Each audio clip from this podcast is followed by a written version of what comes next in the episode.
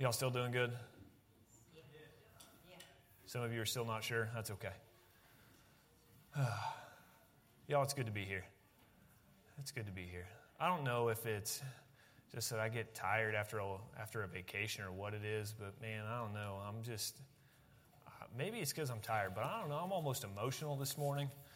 Um, so if I cry, just bear with me. Man, that's so good, though. What an awesome song to sing right after we receive these elements that represent the body and blood of Christ, and then we sing about our living hope. Y'all, we sing that line about uh, his buried body beginning to breathe. I don't, does that not just like give you chills? Like, just think about that.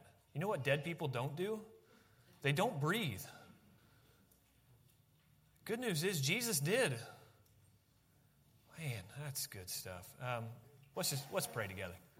Heavenly Father, um, I, I, just I don't even know where to start. Um, what an awesome truth we just sang.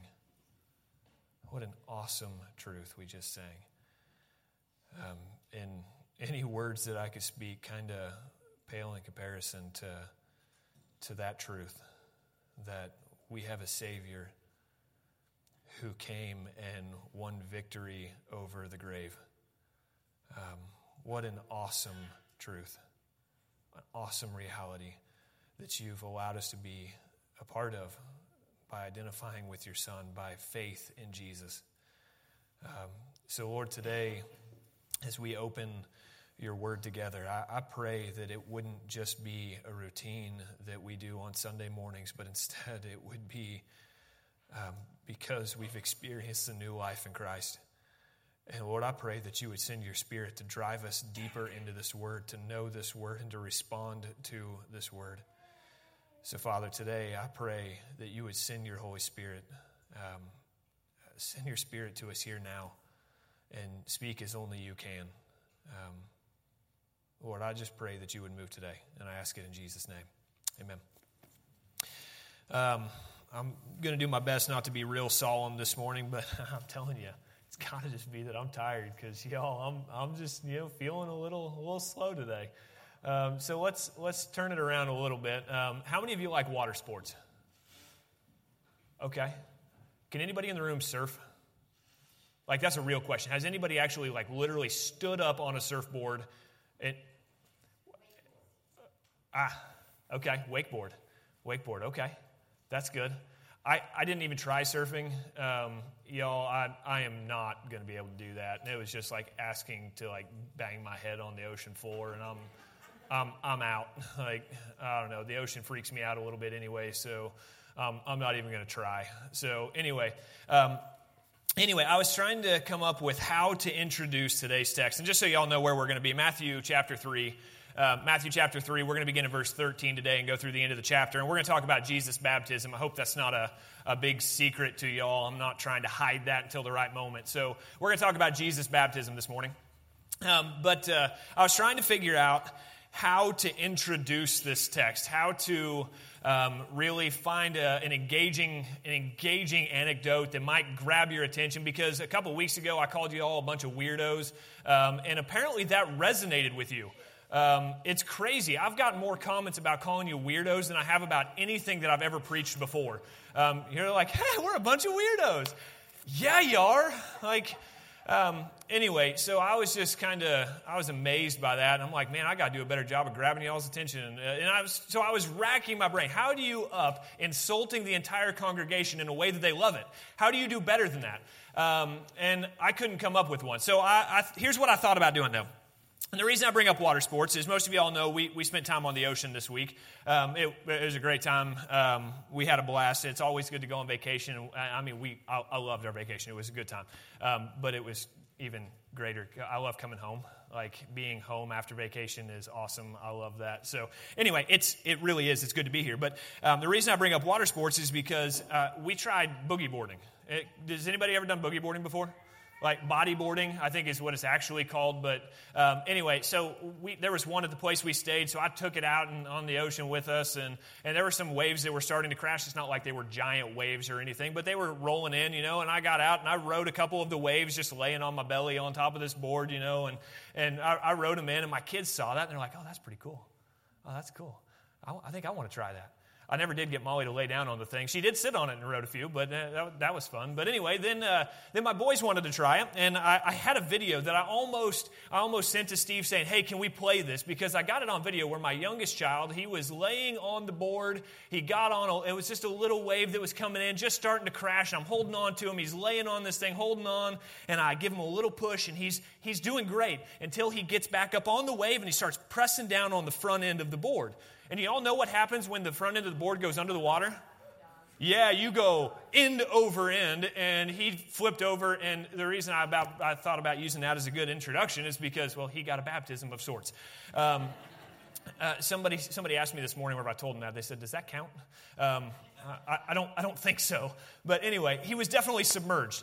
So I thought, you know, that would be a good illustration for baptism. But then I thought, you know, this, this this scene that we're about to look at here in a moment is kind of like Jesus launching his public ministry. It's almost like he's saying, okay, uh, it's time to go public with my ministry. You know, I've been, I've been waiting for 30 years, and now it's time that I'm going to step on the scenes. And from here on, we see Jesus out in his public ministry. Um, and he's engaging with people, he's teaching people, he's healing people. And we see all that begin with his baptism. Okay, so I thought, you know, what's a, what's a good illustration we could use for that? And I thought about Charles Spurgeon and the story of his conversion. And many of you guys know who Charles Spurgeon is. He's one of the greatest preachers ever.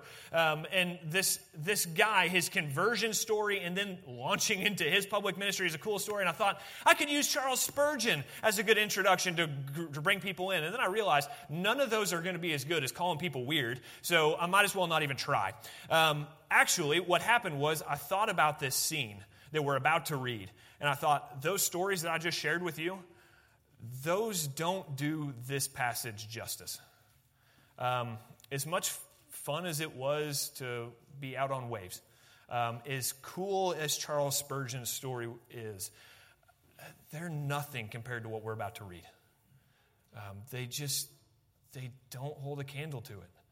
So I thought, how do you introduce this text? Well, I think the best way to do it is just to read it. Um, so let's read the text and let's see what it has to say this morning. So, would you all stand with me? We're going to read uh, Matthew chapter 3, verse 13. So, Matthew chapter 3, beginning in verse 13, it says, Then Jesus came from Galilee to John at the Jordan to be baptized by him. But John tried to stop him, saying, I need to be baptized by you, and yet you come to me. Jesus answered him, Allow it for now, because this is the way for us to fulfill all righteousness. Then John allowed him to be baptized. When Jesus was baptized, he went up immediately from the water. The heavens suddenly opened for him, and he saw the Spirit of God descending like a dove and coming down on him. And a voice from heaven said, This is my beloved Son, with whom I am well pleased. Thank God for his word, and you may be seated. So, so I read that text, and we're gonna. I'm going to talk about why I think that's such an awesome scene here in just a few minutes. But um, I, I, read that text, and there's one very, very pointed question that keeps coming to my mind as I read this text, and I think it's an important one to ask. And I, I don't think we can overlook it. And this is really what I want to focus our time around today, um, and that's this simple question: Why did Jesus need to be baptized? Why did Jesus need to be baptized? There's there's a lot of answers to that question. Judah, I know you know the answer to that, buddy. Um, but I want to tell people. So can I tell them? All right.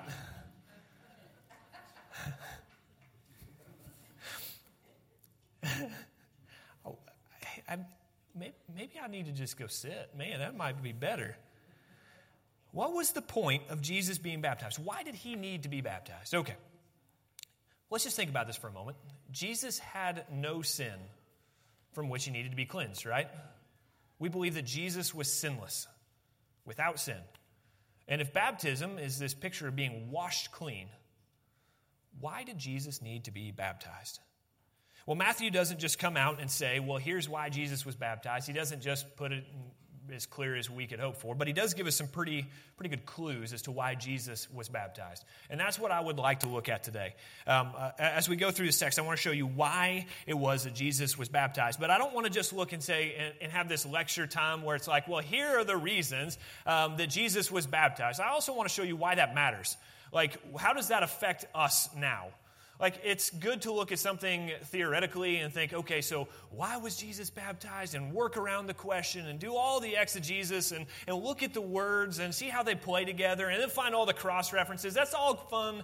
But why does that matter to me today? Like, how does that change me today? Um, so, at the end of all of this, my, my goal is to show you why Jesus was baptized and then show you how we should respond. Okay? That's, that's my goal this morning. All right, so why was Jesus baptized? Well, first, Jesus was baptized by John, he says, to fulfill all righteousness. Jesus was baptized to fulfill all righteousness. Now, here's how this happens, right? How, I asked, how does this happen?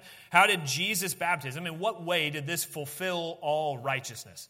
Um, and I came up with a couple answers, actually. How does this fulfill righteousness? Well, it, it brings an identification with sinners, and it also sets an example for sinners. Um, it does both of those things. So it's an identification with and a demonstration for sinners. Now, we have to think back to two weeks ago um, whenever we looked at, at, at, John's ministry, right? He's, he's down by the Jordan River. He's preaching this, this baptism of repentance, right? And all these people, they're coming down to him to be baptized. Now, at this point, it says all people, all people, all these people. There was this massive crowd that were coming down to John to be baptized. And John says in verse 11 of chapter 3, he says, I baptize you with water for repentance. He's very clear. The baptism that John is performing in the Jordan is for repentance. Very clear. Okay? And again, that brings us to our problem. Jesus was not repenting of sin. He had no sin to repent of. So why did he come to John at the Jordan. Now, there are some people who have speculated that Jesus wasn't sinless before this point, but that's just not clear. 2 Corinthians 5.21 actually says that he did not know sin. Um, so that just doesn't make much sense. Jesus was sinless. The Bible is very clear again and again that Jesus did not know sin. He was without sin. So it can't be that he was repenting of anything. Instead, what Jesus was doing as he came down to the Jordan was both identifying with and acting as a demonstration, an example for sinners like who? Well, like you. Yes, that's right, Judah. Well done. A demonstration for us. He was identifying with us. And he was acting as an example for us. And now, this, this idea of Jesus identifying with sinners is kind of a, a, a, strange one, right? This is, we believe that Jesus is God in the flesh. Like, this is God. And if you remember back several weeks ago, we talked about how Matthew's making these claims about who Jesus is. And he's saying, yeah, this is God, but he is also a man. So, why in the world would God become man? Why would he want to identify with us? I mean, think about how he does this. The God of the universe became flesh why would he become like us?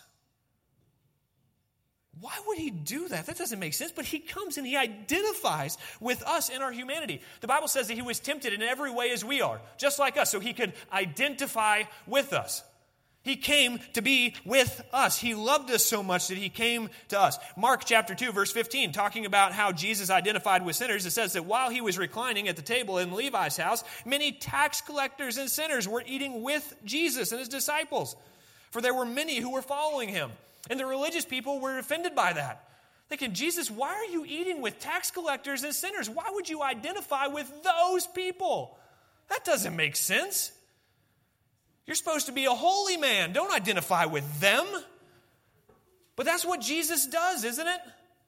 He comes and he identifies with us, broken, lowly sinners. Luke chapter 7 is one of the, one of the coolest stories, and I don't think I have a slide in here, so you got to look it up on your own. Luke chapter 7, here Jesus is, he's actually in the house of a Pharisee, visiting with this Pharisee. And it says that there was a woman in town who was a sinner. She found out where Jesus was, that he was reclining at the table in the Pharisee's house, and she brings this jar of real expensive perfume. And what does she do with it? She pours it on Jesus. She anoints Jesus with it, and then she falls at his feet and washes his feet with her hair and her tears. She knew she was broken. And see, the Pharisee is thinking, why would you allow this to happen? Why in the world are you doing this? And Jesus makes it very clear I'm here for people like her. I'm here to identify with the lowly and the broken. And Jesus shows grace to this woman. Why? Because he came to identify with broken sinners like you and like me. He didn't come for the people who were pretty self sufficient, who think that they've got it all figured out, who are perfect and always buttoned up. You walk in, how you doing? Oh, I'm good. Nothing's wrong with me, ever. Perfect smile. Everybody say cheese. No, I'm not taking a picture. It's okay. Y'all get it? You with me? Y'all napping? Am I the only one that's tired, or are you all with me there? Okay, good. Good. So we're napping still. That's fine. All right. So, but think about this. Jesus came and he identified with these sinners. He sat with he sat and he ate with tax collectors who were seen as the most undesirable people to the Jewish people. He came and he ate with sinners. Couldn't that have been misunderstood? Couldn't people have looked at that and been like, Jesus, you don't want to sit with them? People are going to think you're just like them. Well, yeah, yeah, that could have been misunderstood. But for Jesus, that was worth it because he came to identify with those broken people. But see, it wasn't just the identification with sinners. It wasn't just that, but it was also a demonstration for sinners, right? It was an example for sinners. Jesus never needed to be washed clean, but he was the Savior of those who did need to be cleansed, those people who did need to be washed clean. Now, I don't believe that the Bible in any way teaches that baptism has a saving uh, efficacy. I don't believe that the baptism saves you, okay? And I've been very clear about that again and again, and I'll continue to be clear about that. I don't think baptism has saving power in and of itself. Like, I can dunk you in water every Sunday from now until the time I die, and you're still just going to be getting wet in church. Like, that's all that's happening, okay? Until you know the saving grace of Jesus in your life. Don't get me wrong, baptism is important, but baptism is not going to save you. Okay?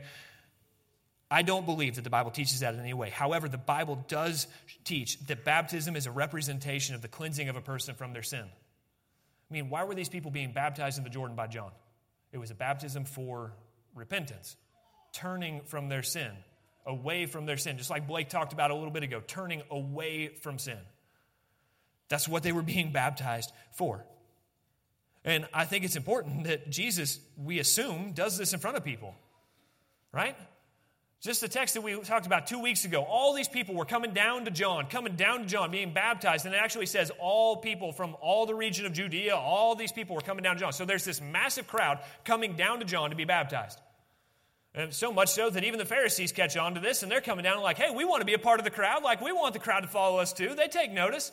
And now Jesus comes to John at the Jordan to be baptized by him. So we can assume, I think pretty safely, that Jesus here is baptized in front of people, right? Now, all these people come down, and Jesus comes down to John and has people see him as he's baptized, which means that this not only gives a precedent for us to follow as followers of Jesus, it's not only giving us an example, but it's also showing support for John's ministry. And John was doing what? Baptizing people for repentance of sin. So, what do we need to do as a result of Jesus' ministry? I mean, like, what is he doing here? Well, he's setting an example for us so that we can see we need to confess our sins, repent of our sins, and be baptized. But see, I don't think that's the only way that this fulfills all righteousness. And I'll show you how that fulfills all righteousness here in just a minute. I don't think that's the only way, though, because I also think that this is a picture of something that's going to happen later. Um, I, and I didn't catch this on my own, I had to have a scholar help me with this. Um, it's a picture of a future baptism that would happen on the cross right? Luke chapter 12, verse 50 says, Jesus speaking here, he says, But I have a baptism to undergo, and how it consumes me until it is finished. And what is he talking about there? Well, I believe he's talking about the baptism he would undergo on the cross. This baptism of pain and agony. See, Jesus didn't just symbolically die like we celebrate in baptism, symbolically dying to self, symbolically dying to sin. Jesus literally died. That's what he's talking about here with this baptism that he would undergo. And this was a picture of what was going to happen with Jesus that he would be put in the grave, and three days later, he would come out alive. See, Jesus knew, even as John submerged him into water, that he had a job to do and that it would require him to be submerged into the pain and the agony of sin. This pictured the crucifixion of Jesus. But see, the sin that he was crucified for, that he was submerged in, it wasn't his own. It was yours and it was mine. And Jesus knew that it would be painful, but it would lead to new life for those who would come by faith to him. So, in a way, this baptism did symbolically what the cross did literally. We see this submersion of Jesus. And the reason I say that this is fulfilling all righteousness is Jesus knew the greatest commandment. He teaches on the greatest commandment, right? Um, many of you are familiar with it. If I said, So, what's the greatest commandment? Many of you could probably quote the text. Right? Matthew 22, 27 to 30, or sorry, 37 to 39, it says that Jesus tells the people whenever he's asked, What's the greatest commandment? He says, Love the Lord your God with all your heart, with all your soul, and with all your mind. That's the greatest commandment. What's the second? Well, it's like it love your neighbor as yourself. And as he led others to baptism, as he gives this example for others, he did symbolically what he would later do literally, and he showed the greatest love possible by saying, Look, I'm dying, I am dying for you, and I'm going to come back to life, winning victory over death and hell and sin. And he declared that his life would be spent loving the Father by loving those around him. Jesus fulfilled all righteousness in this. How? Well, it's by loving others loving the Father and loving others as he led the way for him. So Jesus was baptized first to fulfill all righteousness. Second, Jesus was baptized by John to declare his ministry of reconciliation. He declared his ministry of reconciliation. This is kind of like the launching point. And as I was as I was working on this, I almost said Jesus' ministry was one of peace. Um, some of you who know your Bibles well, though, you would know that's a problem. Um, because Jesus says literally says, I didn't come to bring peace. He says as much. So I don't want to say he came to bring a ministry of peace because that would just be very misleading whenever he says he didn't come to bring peace. Um, but see, all that's for another Sunday, so I'll, you're just going to have to hold on to that one. There's a little nugget for later. Is that a teaser? Is that what that's called? Anyway, don't have time to dive into all that today, so that's for another Sunday. But the reason I say that Jesus' ministry is one of reconciliation is because he came to bring peace between God and man. Not necessarily between men, because the truth is, the gospel, it's going to divide men. The gospel will divide men. It will divide families. It will divide friends. I, I know because I've seen it happen. You see somebody who falls in love with Jesus, who knows the truth of the gospel, and they say, Jesus is my life.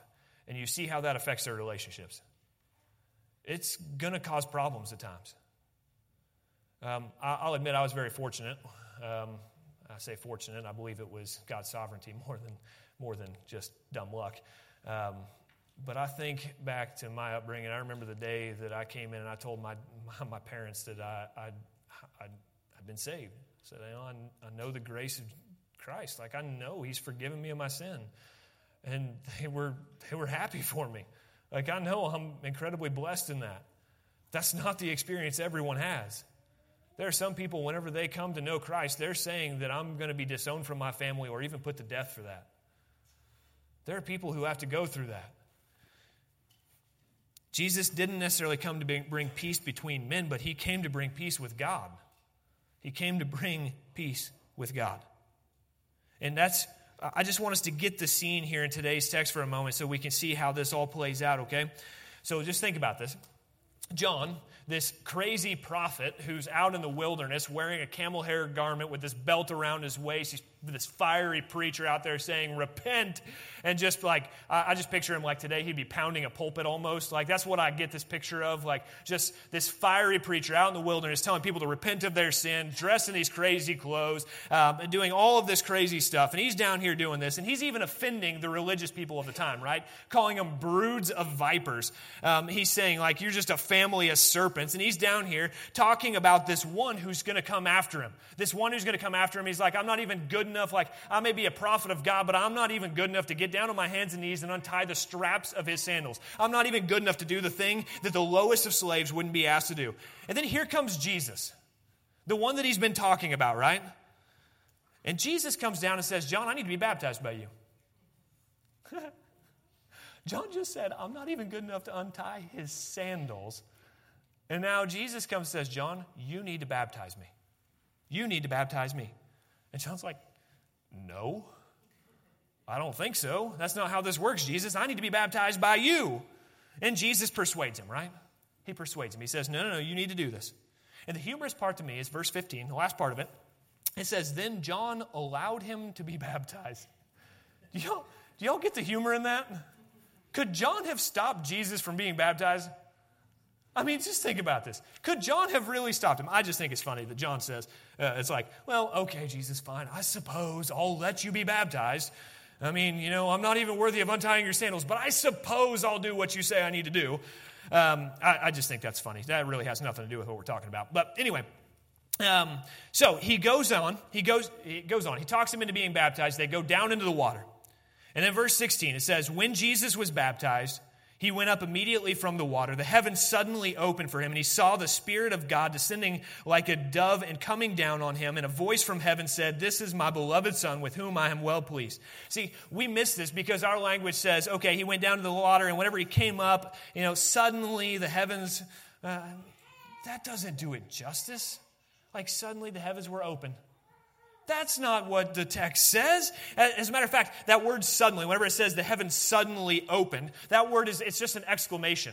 Um, it's kind of like saying, some of your translations may say, behold, or, um, or something like, look, the heavens opened, something along those lines. See, if I was going to put this into our, our modern day English right now, I would probably say something like, Jesus went down in the water, and whenever he came up, boom, the heavens are opened.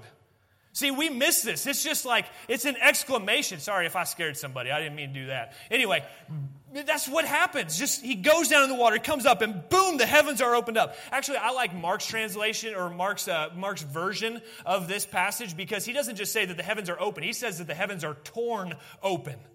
Like, this is not some, some relaxed scene where Jesus goes and he comes back up. Oh, yay, it's all good. No, he goes down the water and he comes up, and boom, the heavens are being ripped open, almost as if heaven cannot contain the awesomeness of what's going on right now. Like they just can't handle it. I get this picture in my mind like angels just wanting to see the picture of Jesus being baptized, like seeing Jesus, a picture of Jesus' death and his resurrection, just a picture of it, not actually the real event. And they just want to see it so bad that they're just like clawing at the floor of heaven, just trying to get to where they can see. Like I, that's the picture I get in my mind of this. These these heavenly beings, heaven can't contain the glory of Jesus' death, burial, and resurrection. And that's what we're seeing here. Jesus goes down in the water and he comes up, and boom, the heavens are being ripped apart. Whew! I told you there's no illustration I can give you that's going to hold a candle to that. How awesome is that?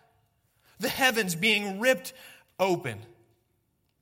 And then here comes this dove like spirit that comes down on Jesus. I don't know if it looked like a dove, like we picture a dove, or if it was something that was just similar to a dove, because the text just say the spirit came like a dove. So we don't know if it's just like it or if it was an actual, like a physical dove. We don't know. But the spirit comes down on Jesus. And I read this I read this text as someone who has virtually never known a time without our 21st century, century technology, right? I read this and I think, even if, even if somebody in this room, and some of you are pretty smart people, even if somebody in this room wanted to like reenact this scene, and you're trying to figure out how am I going to make this look like the text says it happened, y'all, I don't think you have enough special effects. I don't think you could pull it off. So there's my challenge to you. Figure out how you're going to go down in a river and pull this off. Like, make this scene happen with the heavens being ripped open and this booming voice from heaven coming down. See, this is the first century. There's no special effects, no holograms, no drones, no speakers, nothing but the Son of God declaring the beginning of his public ministry. And the Father showing favor on his Son and declaring peace between the Son and the Father. That's what's happening here.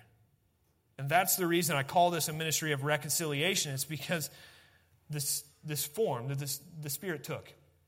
Okay? It's a dove, right? You all know what the dove's a symbol of. I'm sure. You've y'all have watched enough movies. You know what a dove's a picture of, right? It's a picture of purity and peace.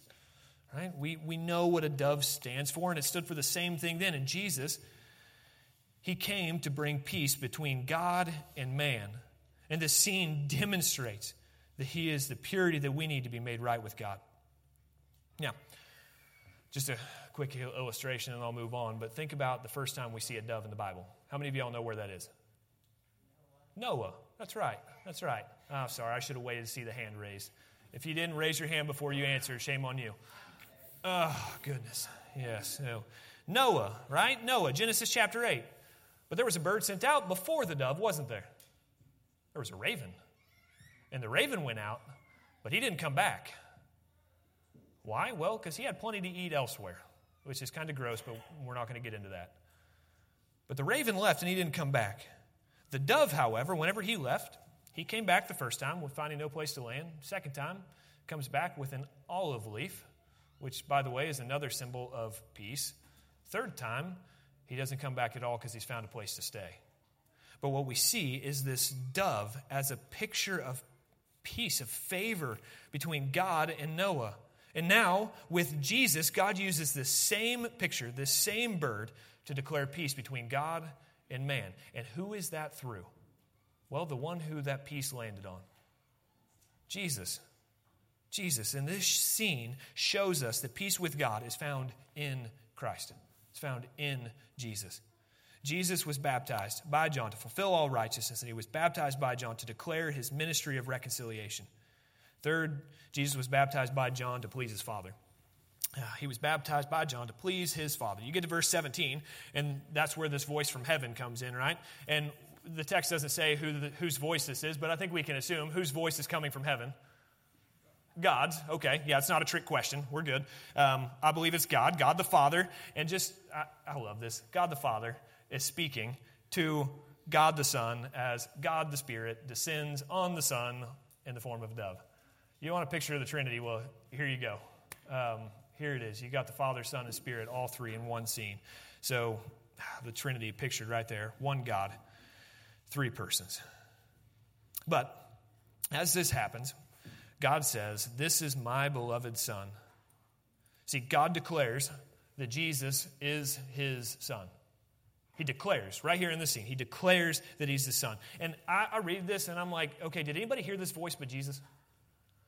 I mean, the text says that it was him seeing, him hearing. Like, Jesus heard and saw these things. Did anybody else see and hear them? Like, that's, uh, I think that's a reasonable question. And the answer is yes. Go over and read John's account of this, and you'll see that John says, I heard it. I saw the dove. So, yeah, there was more than one person that saw this. It was more than just Jesus. The people around, I think we can safely assume, saw this picture also. You see, God here declares that Jesus is a son, but not just a son or my son, but my beloved son. My beloved son, the one that I love.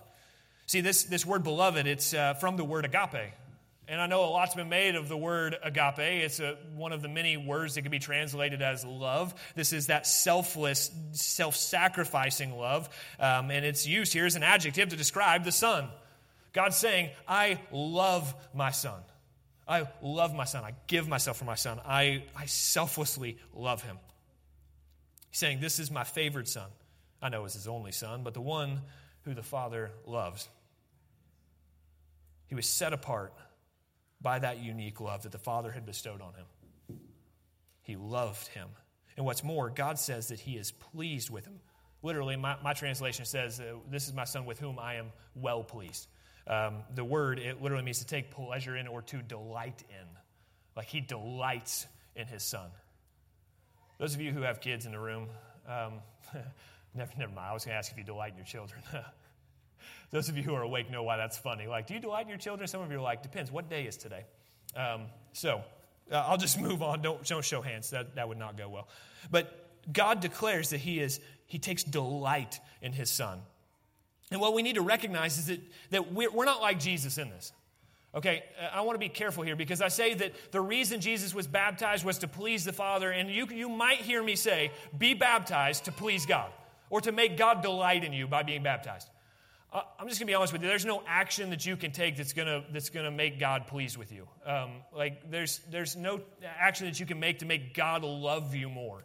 Um, that you can't, uh, baptism included.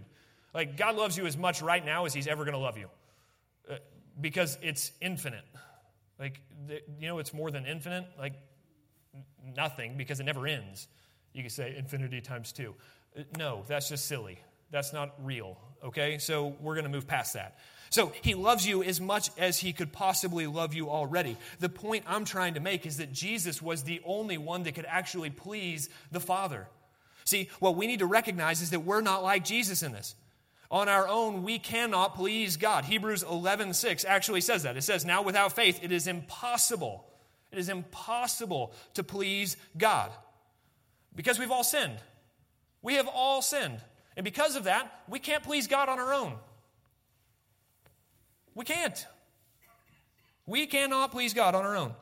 We have a chasm that cannot be crossed because of our sin. And we need someone else, someone greater, someone so much greater that we're not even worthy to untie the straps of their sandals to come and fill that gap for us.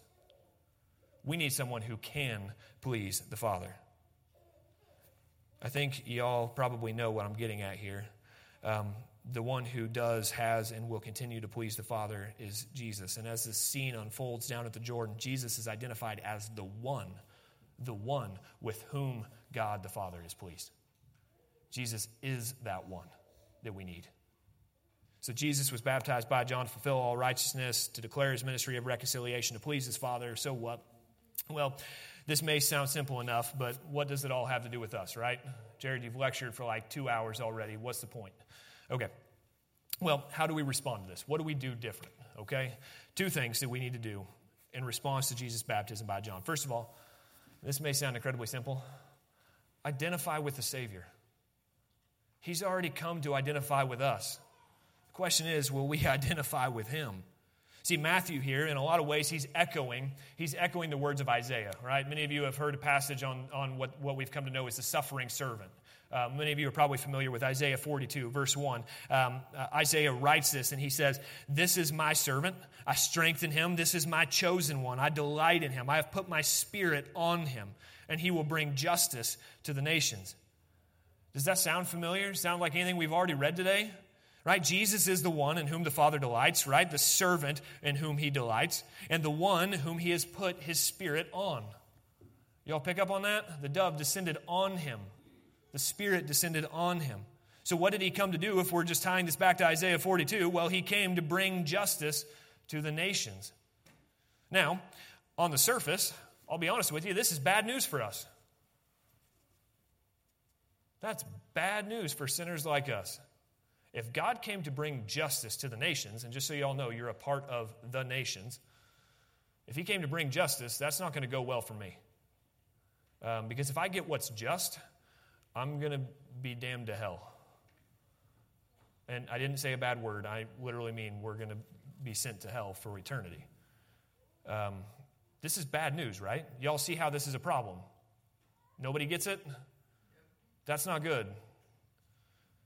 This is bad news for us because we are sinners, and if we get what's just and we pay the price for our sins, which is eternal death in a place that the Bible calls hell, but see, the good news, and really the best news in the world that we could ever have, is that the one who can and did please the Father, who did not sin, who defeated the enemy that we could not, he came and he identified with lowly, broken people like me.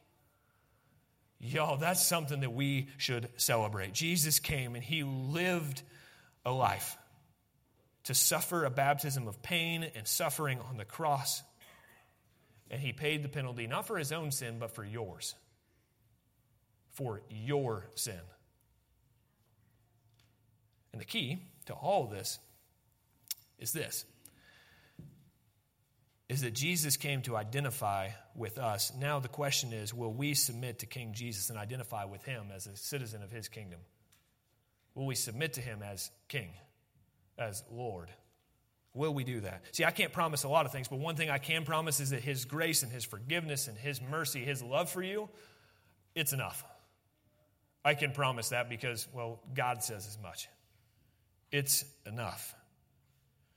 So, how do we identify as a member of His kingdom? It's by trusting in the King, it's by faith in Jesus.